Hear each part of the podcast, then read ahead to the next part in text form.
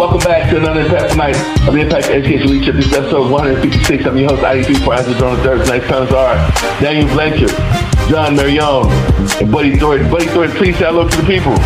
Good evening, everybody, and good evening to my esteemed panel mates. I'm really looking forward to tonight. Awesome. And John Mirrione, please say hello to the people. Uh, good evening, good evening to everyone in the world, and I hope you really stay tuned and listen in. Uh, some really amazing people, and I'm very happy to be here and be part of it. Leadership Podcast. And Daniel Blanchard, please hello to people. Follow us. Thank you, Isaiah. Uh, hey, Daniel Blanchard. Hey, everyone. Glad to be here tonight. I, um, I'm among some great people, and we're, we're going to share some great stuff with you guys tonight. Wow, we are so grateful to have this lineup for tonight. Well, tonight's topic is bringing empathetic leadership back to school for this next 2022 to 23 school year. Interdisciplinary learning includes freedom of inquiry, critical thinking, deductive reasoning and reasoning by analogy, and synthetic thinking through integrated education. Empathetic leaders have most or all of those traits because they have a high propensity to care about humanity. They will compromise, but not if it goes against their core values, their pro-social behaviors, and their dispositions. They tend to be optimistic. They tend to be considerate and kind, and they excel at leading transformational teams. Why is this so important? I'll tell you why. In 2019, 15.1 million students attended high school in the U.S. 3,209,510 students graduated from high school in 2020. In the educational system in the United States, there are currently 26,727 high schools in the United States and 1.8 million teachers. The graduation rate is at an all-time high of 85.3%. Education is healthy for the soul, but are these numbers for real? Are they adequate? Or was these students just passed along? However, helping students find support systems are vital and have never been more vital for the soul than today. We are dealing with teaching the whole child. We have to because we need to be resilient because it seems like we're living in a doggy dog world. Well, let me go around the panel. Buddy, what was the first thought that came to your mind when you got the topic for tonight? Well, when I looked at the numbers on the uh, on the, the statistics, I uh, also had to look at a couple of other statistics. The average reading comprehension level across the United States is around fifth grade level. So it's really curious to me how people can be graduating at an 85% success rate when so few people can read above a fifth grade uh, reading level. And I think that's where I kick off my part of the discussion. Wow. You know, I was talking to John Mirrione. This was one of his ideas to talk about empathetic leadership and so and just transformational leadership as a whole. And I really want to ask him, John Mirrione, what was your thoughts when you got this topic for tonight? There's so many thoughts. I mean, you know, first of all, I would say that the the whole education system needs a complete revamp. I mean, there's there's very little that children are learning that are going to help their future. They're not teaching these kids any social skills. They're not teaching them anything about empathy. They don't even know what the word means, empathy. They don't understand that empathy is about active listening and deep listening. They don't know. They don't understand what that is. So so teachers can have some level of empathy, but they got to teach that to the children so that they can lead, and that becomes the future. So when I think of empathic leaderships, I also think about being inclusive. You know, my director of my program, Harmony by Karate New York City, uh, my lead is an EI leadership director, an empathic inclusive leadership director, meaning that society struggles with the integration of all the diversity and really that collective whole, that understanding. We're still wrestling with that. Humanity's wrestling with that. And then empathy is kind of like the heartbeat of all of it.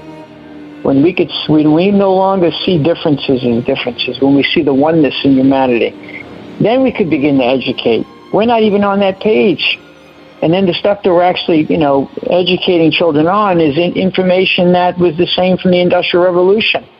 You know, Adolf Hitler, his scientists had that same education. And they took the science of what they learned, because they didn't have any empathy, and they decided how many millions of people can be killed in a small space. And that's the same education we have now worldwide in most places, not everywhere. There are places like the Netherlands, it's more holistic, there's more heart centered education. There's places that really are progressive. We're so behind in this country, it's pathetic. And um, it, it's tiresome to talk about it. And I've only got one city in the United States that woke up, who's now integrated my Harmony Power program as a mandate where kids are recognized for the good they're doing because they realize that heart-centered learning has to be at the forefront. I can keep going, but I want to give some breathing space because you got some amazing people on this panel, and I really want to hear their voices. Wow, that was beautiful what you said. Uh, I enjoyed every drop of it. You know, emotional intelligence is so, so key. And I was talking to uh, Dave Blanchard um, before we started this podcast, and we were kind of talking about, you know, how uh, the microcosm system uh, in the world where you have, you know, the insect animal kingdom and the insect kingdom, how they are so um, driven for survival, and it, and it brings them to a system of survival of the fittest. And we were kind of talking about how it seems like this is something that humanity has been challenged with, and that's why we have different, I guess, religions and stuff like that to keep that balance. But, you know, Daniel Blanchard, so, so glad to have you. You are welcome here on this podcast, sir. Great, sir. And when we gave the topic for tonight, what were the thoughts that entered your brilliant brain, sir? Well, oh, oh, thank you. I appreciate it. I think empathy, and then how it relates to the whole doggy dog world here. Uh, you know, I think empathy is like the, you know, empathy is one of the highest forms of intelligence out there, and it's something that's often overlooked. You know, I know we just referred to like the social emotional learning, social emotional intelligence, something that's lacking from uh, you know today's students and even many of the adults. You know, saying and and, and so many are missing that empathy. And sadly, some people think you're soft, you know, if you're like empathetic, you know, and that's not to be confused with like sympathy. Empathy is a little different. You know, sympathy is like, you know, I feel bad for somebody, but empathy is like, you know what? I feel like I can walk at least a few steps in their shoes, and I can feel what they feel and kind of get it a little bit. You know, not totally, because we none of us can really walk a mile in somebody else's shoes, but if we can maybe you know, vision or feel that we're walking at least a few steps in their shoes, you know, that's more of the empathetic, and that's the highest intelligence out there. And it is not a weakness that some people consider to be. It's very, very important.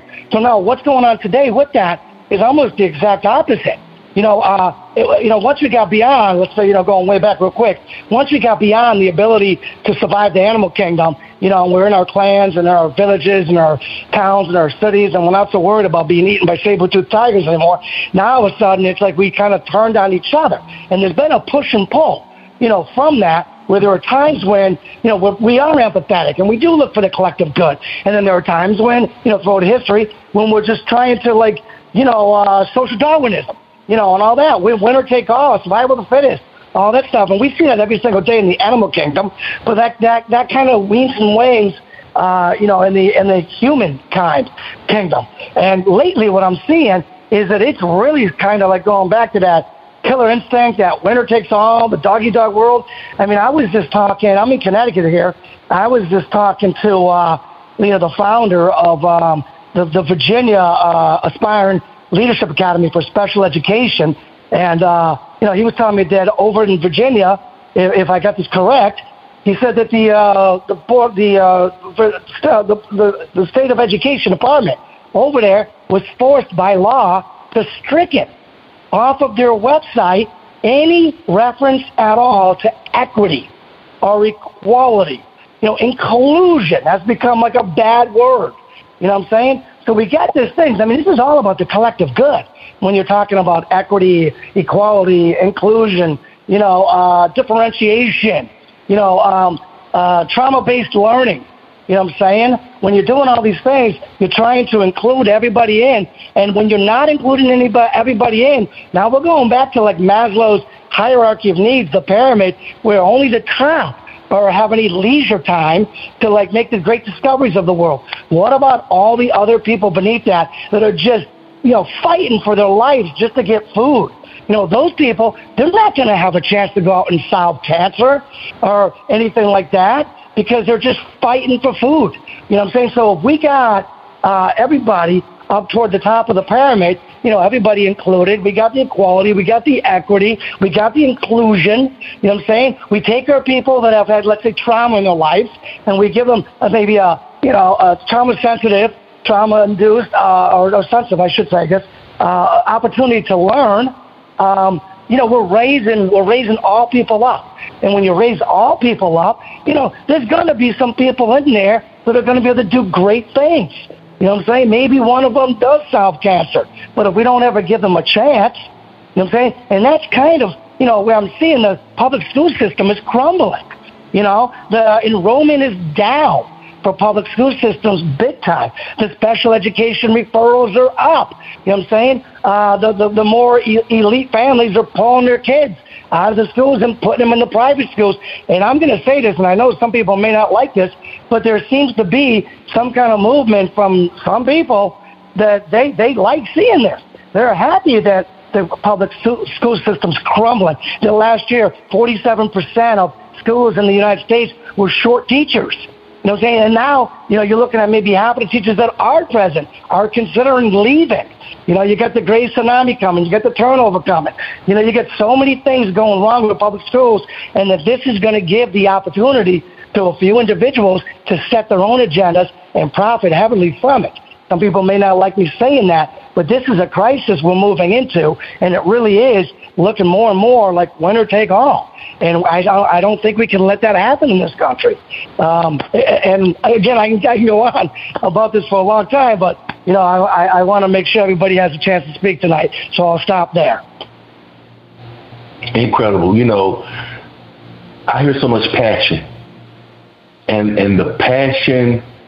I think passion is the force that drives empathy.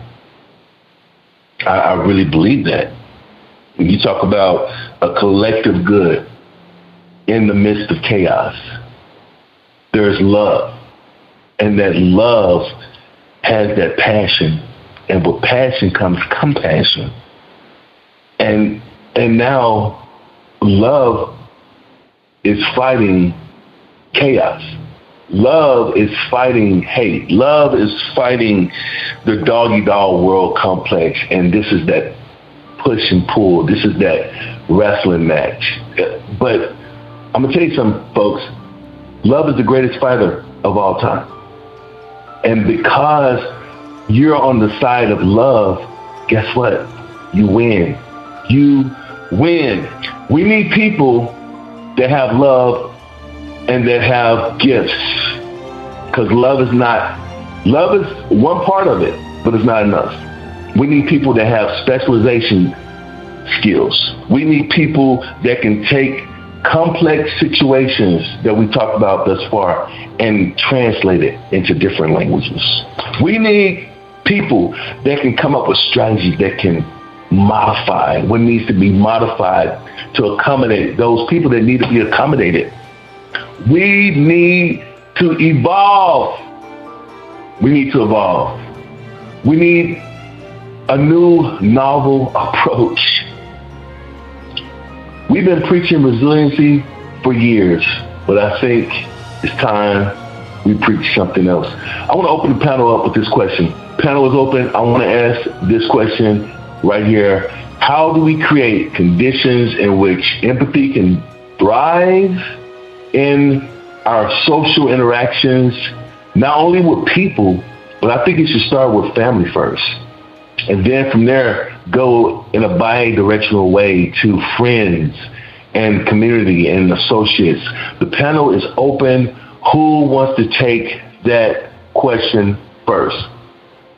the first thing that's got to happen is we've really got to stop the talking heads and the people who are quote unquote leadership saying that they know more about the education space than the educators themselves. I hear people, uh, legislators and uh, talking heads on the radio, uh, who say we need to take SEL out of the school. We need to take all the social, emotional, everything out of the school. We need to quit candy in the kids, and we need to force them to learn the standards. We need to learn. They need to learn how to read. They need to learn how to write. They need to learn arithmetic, and that's all they need. And when they use the words, "That's all they need," that shows they are absolutely and totally clueless about what the education system is all about. The education system is not about teaching people numbers. It's not about teaching people letters. It's about teaching people how to be functional adults when they get out of school. That's the only goal. That should be the only goal for parents. That should be the only goal for society as a whole. We need functional adults. I don't need someone walking into my office to apply for a job who can't read the application. And I have that 60% of the time. 60% of the time. I don't need people telling me that social skills are irrelevant when Google, one of the biggest companies in the world, did a 10 year study, and they said there's only eight skills that people really need to succeed in corporate America or anywhere else, and seven of those skills were soft skills, and the technical skills, which were the only one that was not a soft skill, was the dead last of the eight. Social skills matter. Empathy matters. And if kids are not taught socialization, they're not allowed to be social animals. If they're not allowed to create their own environment where they learn to be social animals, all the hard skills in the world are going to get them absolutely nowhere because they're not going to fit within the culture that they're going to need to fit into to be a functional adult. They're not going to be able to work at a company if they don't have any social skills. That's the biggest problem. How do you create conditions? I'll tell you stop assimilation, quit com- complaining about acculturation, and go all the way to what the engineers would love social amalgamation. When you amalgamate something, you take the best of other things out of all these different products, you meld them together like alloys in metal. An alloy is always stronger than any solitary metal. That's why it's combined, that's why it's created. They now have nets. They have fibers that are stronger than steel because they've learned to amalgamate things together in very specific ways. These kids need to understand that they matter, and then they need to understand that how they treat other people matters, and they need to have to wear the shoes of the other person to understand that. Empathy doesn't really happen full blown until you're in your late teens or early 20s. But empathy starts by the time they have abstract thinking, 11 or 12 years old. They start learning about empathy, they start learning about sympathy, and they have to separate the two. And they can't do that when they're sitting there being force fed writing, reading, arithmetic, and social skills are being ripped out of the school. That's what the problem is. Quit ripping the socialization out of the school because I've never met one teenager in all of my years as a parent coach who didn't focus on their socialization before they ever worried about anything else. So if you block them from doing that, what you do is you demotivate them. You turn them into, I'm not going to be a student because you're not allowing me to do what's natural for me as a teenager. And so what do we end up with? We end up with a society that has a fifth grade average reading level, and that includes all of the people. That's the factor, all the people. So if you take all the PhD holders and you take all the people who have master's degrees and all these people who are super intelligent, and you realize that the mean, the average is fifth grade reading level, then you have to be blind not to see the problem. It's getting hot. Who's next? Who's next? The panel is open. Well, I'll jump in. Dan Blanchard here. I answered the last question, Isaiah, as a um, I'm a special education teacher that teaches all the history classes in my um, school, So um, I answered the last question coming from the lens of a special education teacher. But when you talk about creating the conditions, I think this time I'm flipping my hat over to the social studies teacher, and I'm going to answer from a social studies perspective. I believe to create the conditions that we need to to make kids more successful, make society more successful, we got to go back to like let's say President Johnson in 1960s. He's the last president that had the political backbone to say, you know what, the problem is bigger than just you know let's say uh, low test scores. It's bigger than that. You know, we have to give these kids a, a, a motivation, a chance that that when they're in school and they're looking forward to finishing school, that they're going to have a chance to have, let's say, a job that can pay the bills, a decent paying job. You know, President Johnson went at this whole war on poverty thing. Too bad the Vietnam War just kind of cut his knees out from underneath him with that, and this war on poverty thing never really fully got its legs. But I mean, he was trying to tackle the bigger problem, the societal issues of what was going on out there, and if you can make society a better place um, for people, a place with more hope, you know, more opportunities for people to, let's say, live like middle class people instead of like fighting it out in the trenches of doggy dog. Um, uh, you know, there, there's a chance that the kids are going to be in school and have some motivation and start raising those test scores, start being socially more uh, uh, better, better socially. I mean, they're terrible right now socially.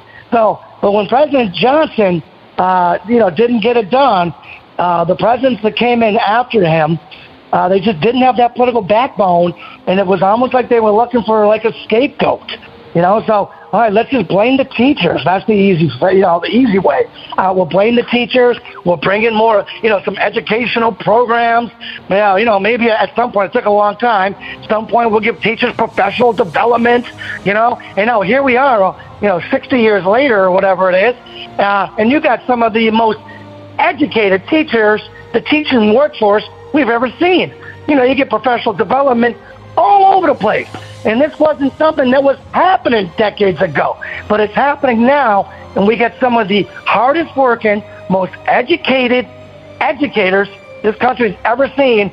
And then what's the result? Fifth grade reading level? That doesn't add up. I mean, there's obviously something wrong there. You know, just going after the teachers and the schools alone without looking at the bigger issues, I think, is um, is really hurting us. It's really hurting us, and it's creating the conditions for those fifth grade reason levels. So we need to think bigger. We need to do bigger, and uh, and this country can do it if we can, uh, you know, have the political backbone to do it. And right now, we're, we're politically so divisive, and and uh, I, I maybe that's on purpose. You know, so we can't get anything done. You know, we got to get on the same page politically and get the political backbone to make this country a better country, to give everybody an opportunity. I mean, that's what builds uh, inner motivation, you know, versus uh, everyone knows the inner motivation a much better motivation than external. So, you know, give these people hope, give, give them a chance, and they'll be more internally motivated to do better, you know, more uh, motivated to bring up those uh, test scores, those those reading levels, and, and and maybe there's social emotional intelligence as well. I got to tell you, I'm I'm you know just really excited to share my thoughts, and but I'm I'm inspired by your panel. They're inspiring me to share with you my background and, and what I have to offer this discussion, which I have a lot to say. Um, first of all, I'm an Air Force veteran. Uh, secondly, I have a master's degree in spiritual development with the State University of New York. So a lot of this, this, uh, these, these topics, these things we're talking about, I've studied, I learned. I'm still learning. I don't think a master's degree is anything but a new beginning in in, uh, in learning and in academics. Uh, and thirdly, I ran for Congress in the 10th district of New Jersey, so as a libertarian. So I have an understanding of the parties, I understand the politics. Uh, it is the politicians that have created the education system and they run the education system. And they're funded by the corporation. So keep in mind that there are, there are plays at hand that are, that are uh, they're laughing their way to the bank. And they and the the education system is is there to create laborers, not leaders. So understand that that's so what's coming. What's happening is you have now uh, the social media. You have uh, the internet that's now um, bringing everything to a boil with, with its ugly heads. We're looking at what has always been. Things are not necessarily getting worse. What we're doing now is we're able to see things in ways that we never saw before. And we don't like it. And people are not happy with it. And they know there needs to change. The solutions are very simple. It's the people that are complicated. Solutions are simple. I'll give you one solution, right? I ran for Congress. If I had the, if I could make the decision, I would, I would take away state testing, eliminate it. And the only test that that child would take in middle school, because these tests destroy kids, they, they commit suicide, it, it creates a tremendous downhill spiral for a lot of kids. That test would only be taken to decide what those children's strengths and passions are. So they can end up taking classes and courses that they actually enjoy. So they can enjoy learning. So when they don't enjoy learning, they're being force fed information they're never going to use and they're going to forget.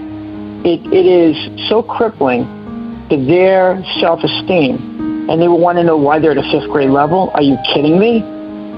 Are we actually asking that question?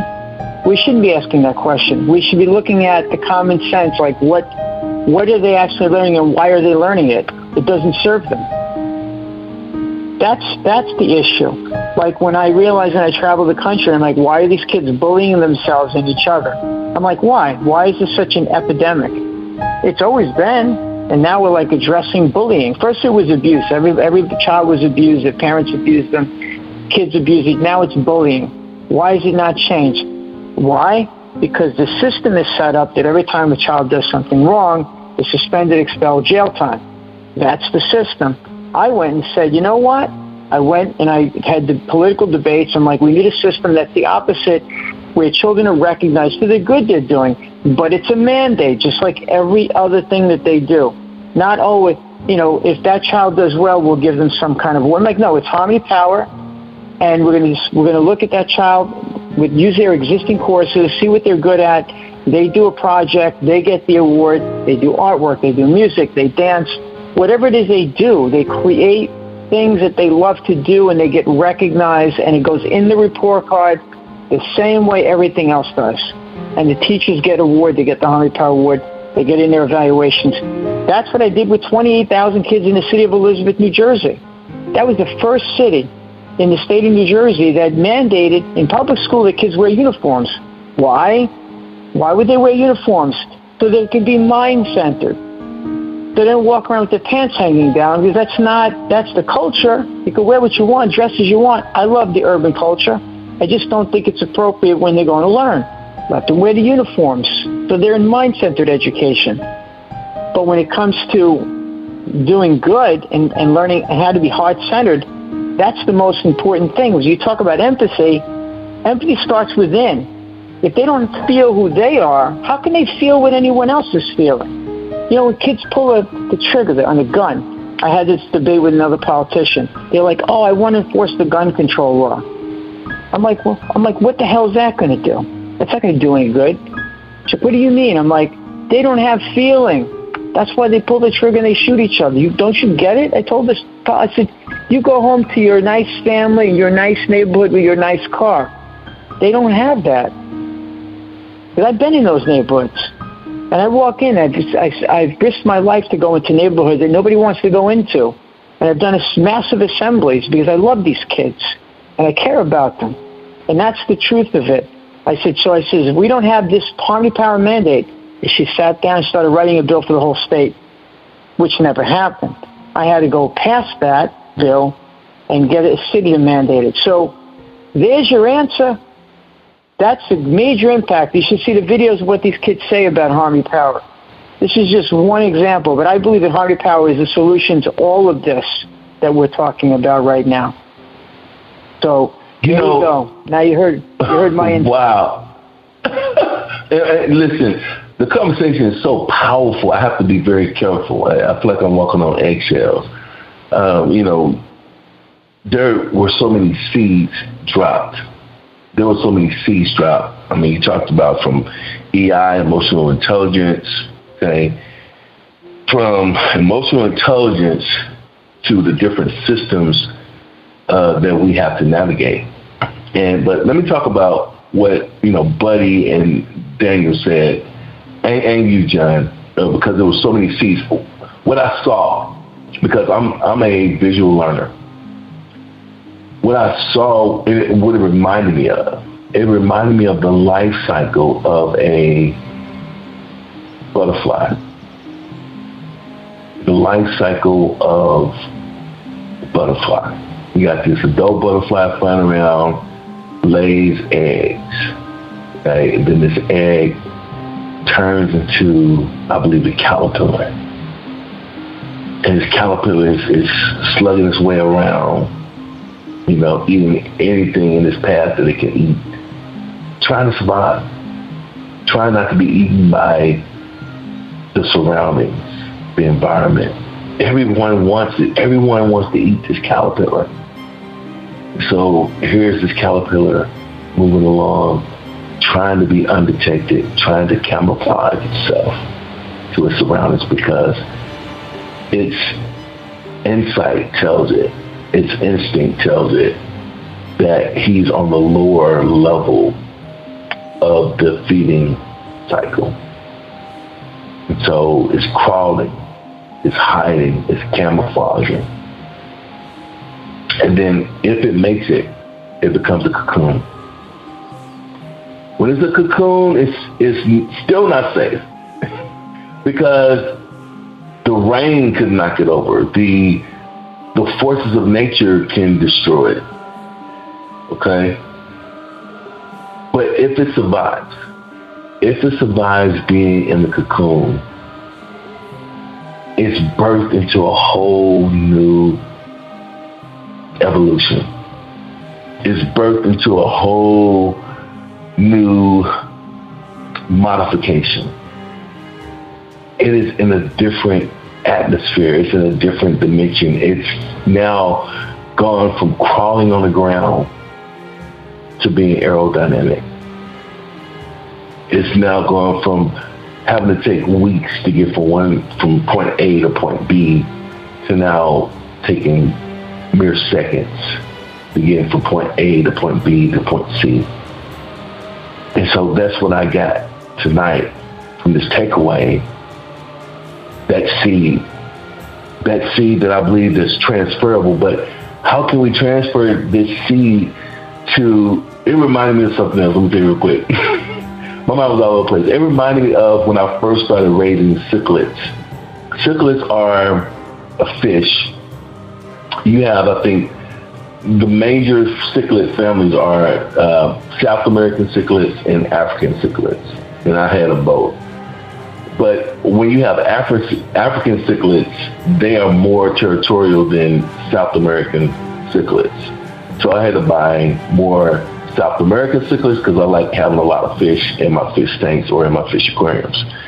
But what I noticed is there is a system that they set in place. There's a hierarchy where they do whatever they have to do to set this system up. And that taught me something very deep, and that is for us to exist, there has to be a system. There has to be a structure, there has to be a government, there has to be jurisdiction for us to have order. And so when I put new fish into this fish tank, they would go through this procedure, this procedure of teaching this new fish, if they let it live, okay, this is how we play on this playground. This is how we play on this playground. I believe, based off of the conversation we had tonight, which was, it's not over, by the way. I haven't even started asking questions, but based off the question we had tonight about conditions, I, I want to say I believe that, you know, I don't know, I, I think some of the teachers are doing a good job. We got teachers on the podcast tonight. I'm, everyone on the podcast is a teacher. But let me ask you a question real quick.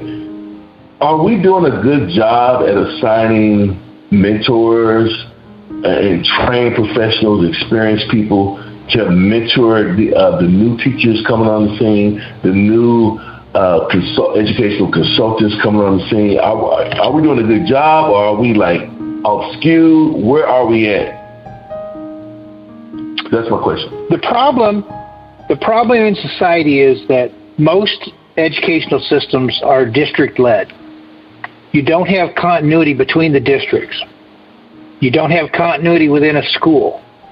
You've got a certain number of teachers who are committed to teaching to the system and staying within the system, and they live and die with the system. And then you have other teachers who want to do their uh, IEPs and they want to focus on the individual students. They want to treat them as individuals. They want to learn about them. They want to love them. They want to try to get them to a certain place. They look for individual trait selection and they try to make sure they meld the classroom together in a certain way. But with so many different ideologies in each school and with each district being autonomous, you don't have continuity. So you could have all the experts in the world, but as we have talked with our nonprofit, when you're going to go into a school, the first thing you have to do is you have to do a pre assessment.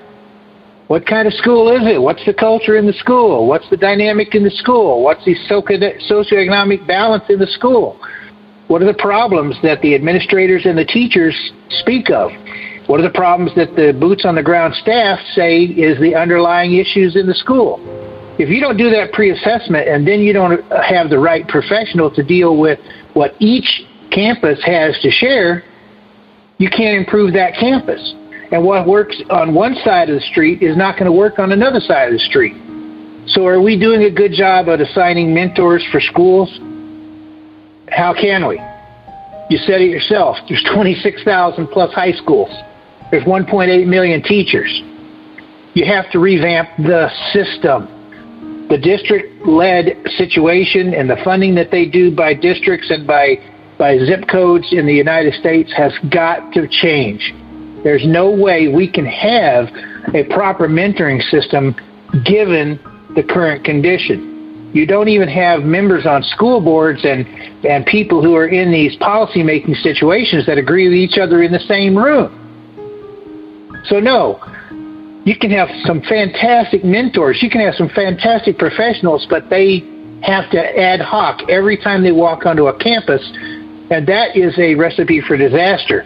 They do the best they can do, but is it ever going to be enough? Dan Blanchard, um, I don't think our teachers are getting uh, good mentoring. And, and there's a lots of reasons for that. You know, what was just expressed is uh, very true. But um, I think about the Nordic countries, for instance. The Nordic countries, uh, yes, they have a lot of things going for them, and they're different than the United States. But there's a few things we can learn from them. And one of the things is they don't spend the teachers there. They don't spend almost the entire day in front of students. You know, they have more time than the American teachers, or teachers here in the United States. Uh, the Nordic teachers have more time with each other, collaborating, planning, you know, opportunities, let's say for mentors to come in and work with them.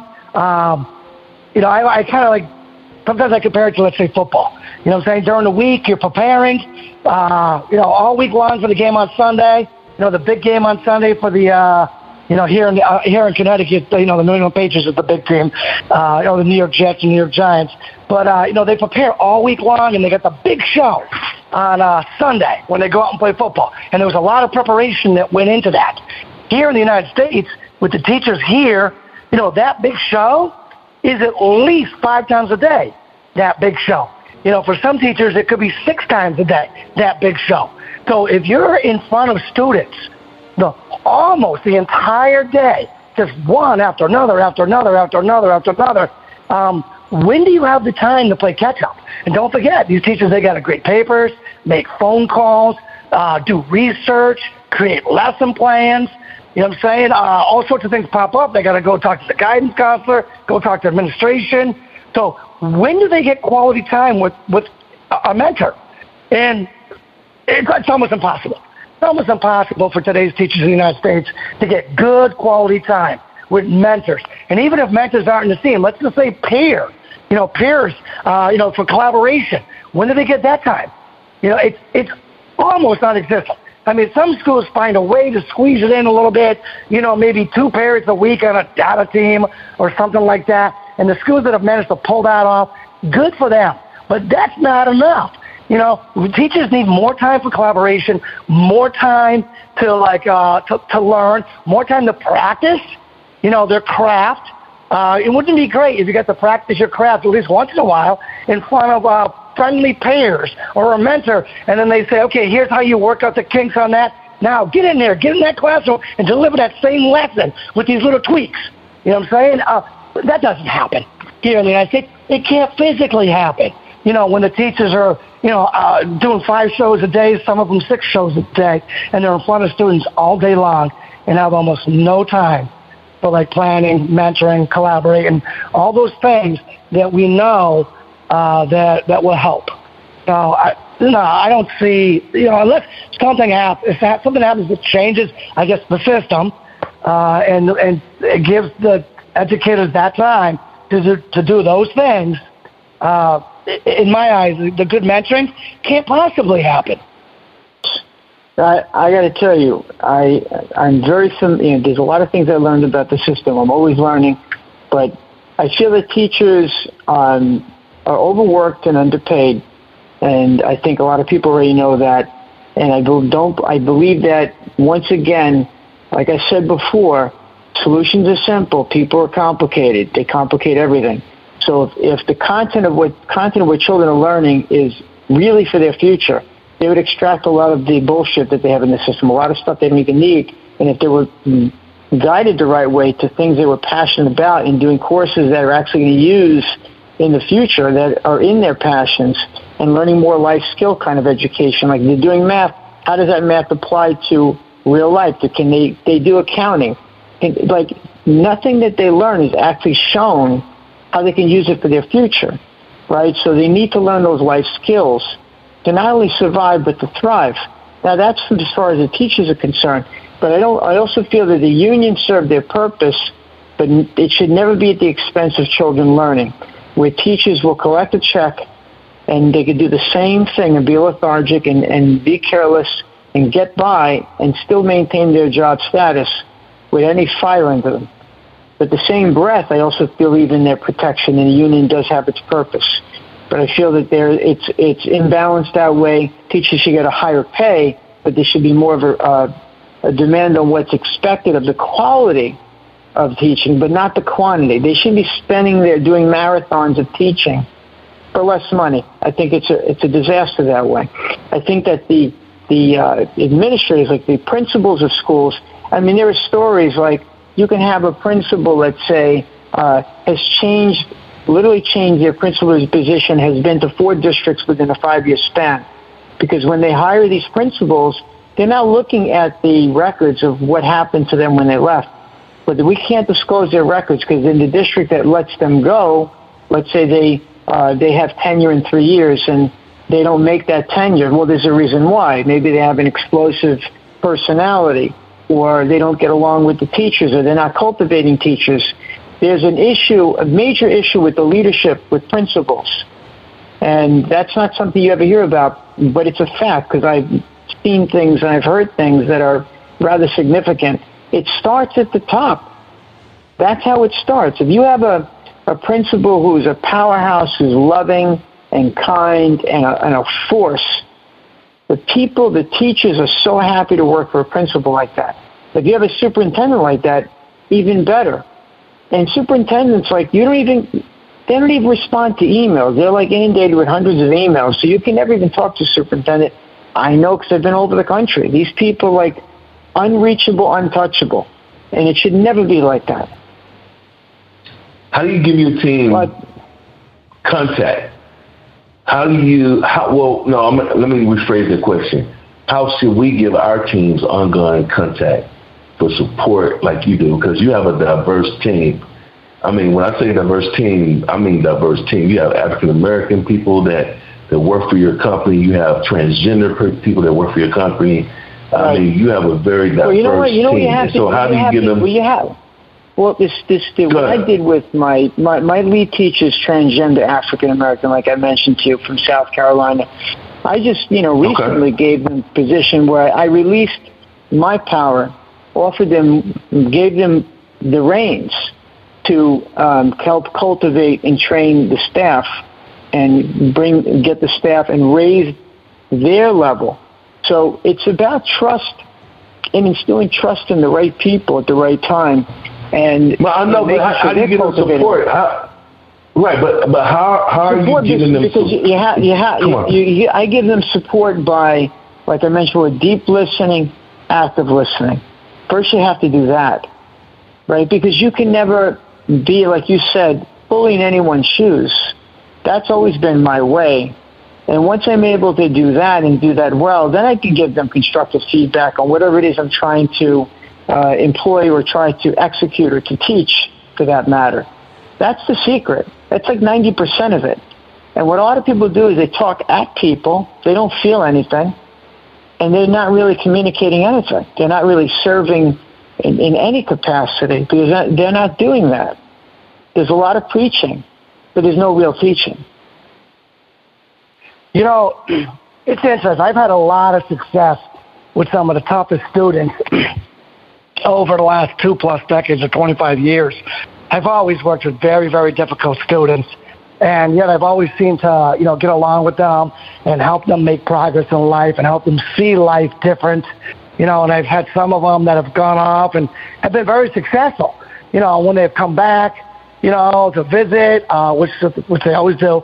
You know, I've asked a few of them. I said, hey, you know, how did you, you know, just climb out of all of it and become successful? You know what I'm saying? And a few of them, you know, said, oh, you know, Mister, Mister, I, I was trying to, trying to be like you. That's all. You know what I'm saying? So I mean, it was so touching to hear them say something like that. And uh, you know, just recently, um, uh, I had a group of students that said, uh, you know, I was teaching something. I don't know how it all happened. And this group of students said, hey, mister, you know why we don't give you a hard time and we give all the other teachers a hard time? I go, I I don't know why. You know, why do you do that? And they go, it's because you don't act like you're better than us. You know what I'm saying? So, again, now we're talking, you know, walking in their shoes, right? We're talking about that intelligence called empathy, you know, the highest intelligence.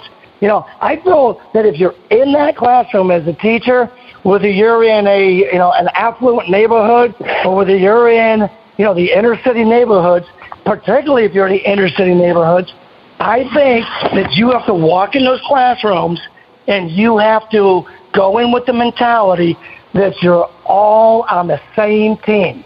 I mean, these kids are your teammates. You know what I'm saying? These kids are my teammates. You know, I want them all to succeed, and I succeed when they succeed.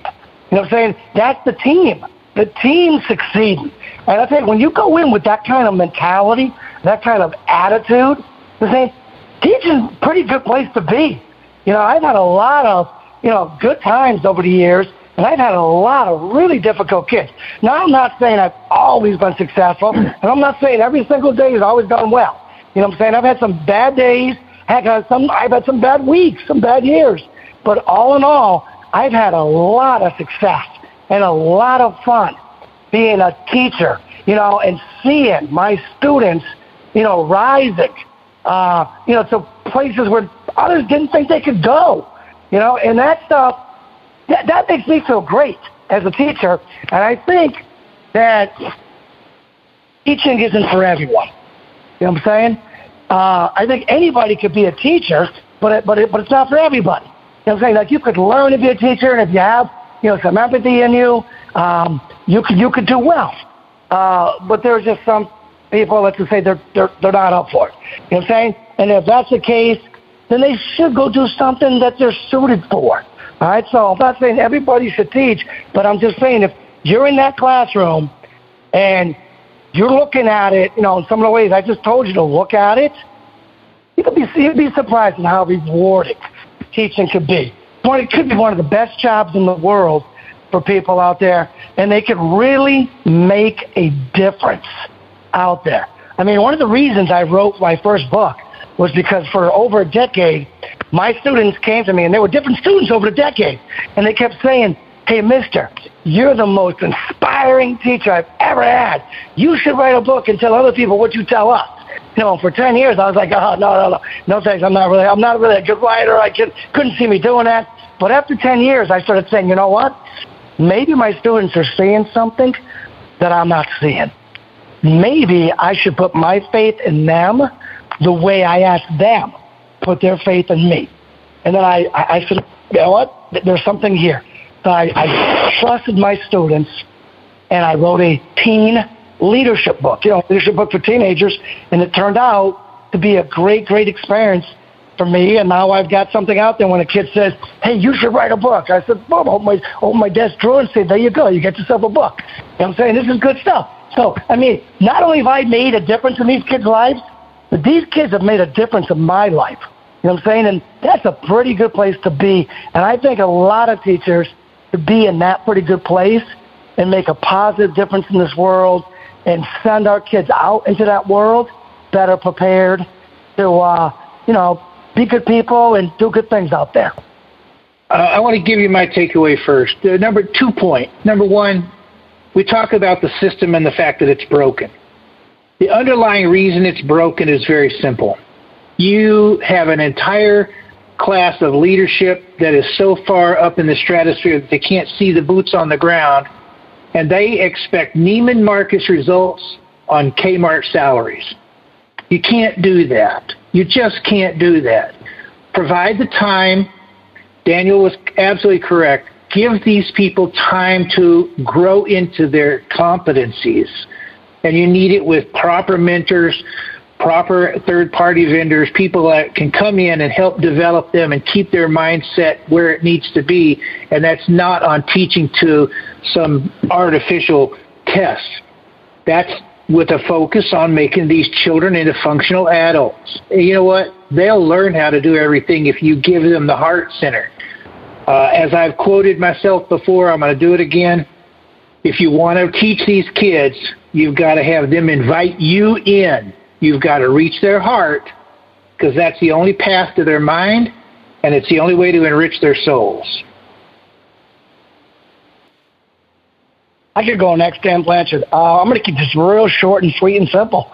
You know, as a teacher, an educator, I say go out there, love what you do, love your students, change the world one student at a time, and keep your eye on the big picture. Speak up when you can. Right? Be brave. Be brave and speak up when you can, when you think it can make the system better.